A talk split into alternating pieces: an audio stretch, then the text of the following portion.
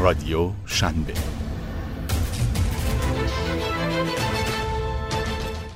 سلام من تمنین سلمیان هستم از تیم هفته نامه استارتاپی شنبه تو این قسمت از رادیو شنبه می‌خوایم اتفاقات مهم اکوسیستم استارتاپی ایران تو سال 98 رو با هم مرور کنیم. اول بریم سراغ ادغام ها و تملیک ها. تو سال 98 پدیده ادغام تو اکوسیستم استارتاپی ایران سر و شکل جدیتری به خودش گرفت. شرط سخت اقتصادی، کمبود سرمایه و فضای نچندان روشن کسب و کار تو ایران باعث شد تا کسب و کارهای استارتاپی برای بهرهوری هرچی بیشتر و تلفیق امکانات و تجربه ها و داشته هاشون سر میز مذاکره بشینن. از اولین گروه هایی هم که پاشون به این میز مذاکره باز شد استارتاپ های حوزه غذا بود.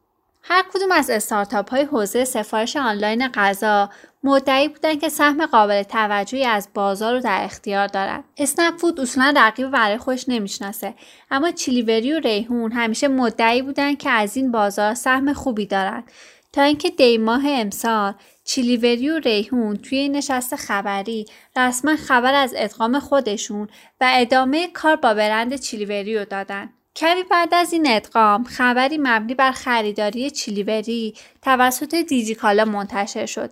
این در حالی بود که چیلیوری اعلام کرده که در حال مذاکره با دیجیکالا برای جذب سرمایه است.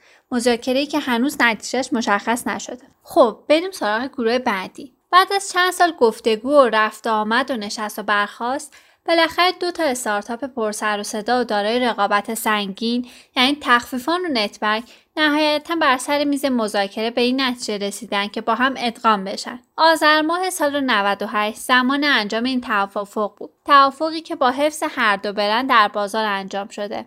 نتبرگ و تخفیفان که از پس حوادث فضای کسب و کار ایران به نوعی جون سالم به در بردن حالا به عنوان یک کسب و کار واحد به کارشون ادامه میدن.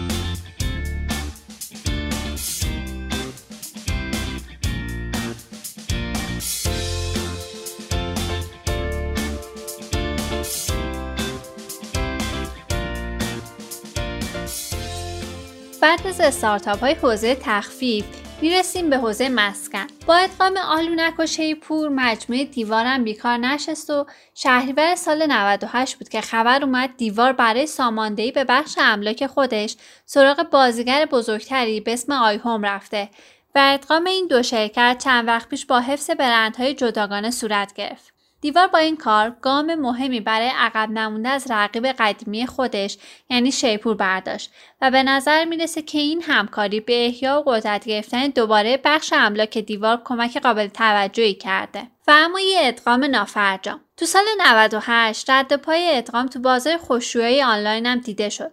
جایی که دو بازیگر قدیمی این بازار یعنی زوچور و لاندرپ با یکدیگر ادغام شدند اما در نهایت و تنها پس از چند ماه ادغام این دو شرکت با شکست مواجه شد. ادغام زودشور و لاندرپ با حفظ برند صورت گرفت و انگار تغییر قابل توجهی برای مشتری ایجاد نشد. و ظاهرا هماهنگ نشدن تو بحث مدیریتی کارها باعث شد که این ادغام با شکست روبرو بشه. خب یکم هم از اقدامات توسعه الوپیک بگیم. اواخر سال 97 بود که الوپیک اپلیکیشن خودش رو به super app تبدیل کرد. کاری که از روزای خوش آینده خبر می‌داد و از رویای هرچی بزرگتر شدن حکایت می‌کرد.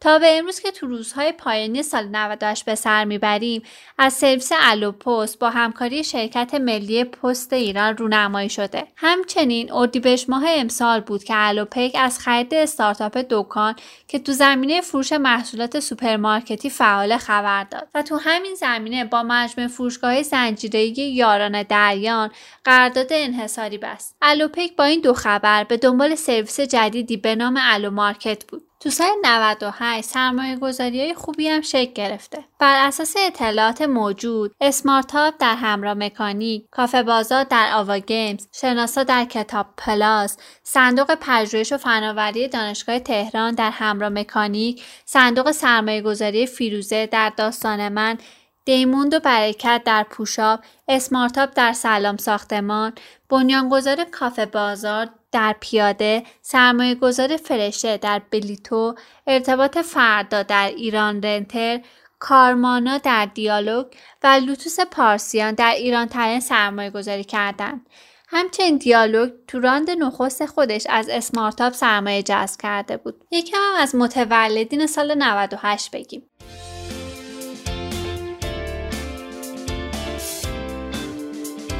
الوپوز، توانیتو، دیجی پی، فرا صندوق ستارگان و فیروز پلند پنج مجموعه استارتاپی هستند که فعالیت خودشون رو در سال 98 آغاز کردند. مرکز نوآوری فینووا و مرکز نوآوری ایران زمین با سرمایه گذاری بانک ایران زمین، شتاب دهنده نوتاش و هلدینگ جهان ارقام پارس هم امسال افتتاح شدند. اپلیکیشن باک توسط شرکت ملی پخش فرآورده‌های نفتی و اپلیکیشن پستخونه هم تو سال 98 متولد شدند.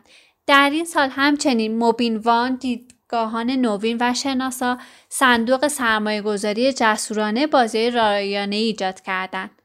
فضای کار اشتراکی کارمانا واقع تو مجمع فناوری دانشگاه زهرا هم تو همین سال افتتاح شد. البته در کنار این اتفاقاتی که تا اینجا گفتیم در سال 98 ما اتفاقات سخت زیادی رو هم با هم تجربه کردیم از جمله قطعی اینترنت، رمز پویا و حالا کرونا. که هر کدومشون به نوعی ما و کسب و کارمون رو تحت شعاع خودش قرار داده. می‌دونیم سخته اما بیاید سعی کنیم بازم مثل همیشه از دل تهدیدها فرصتها رو پیدا کنیم و اتفاقات خوب رو بسازیم. امیدوارم در پایان سال 99 وقتی قرار دوباره اخبار اکوسیستم استارتاپی ایران رو با هم مرور کنیم تمام مطلب پر باشه از موفقیت های شما و استارتاپاتون. موفق باشید. خدا نگهدار.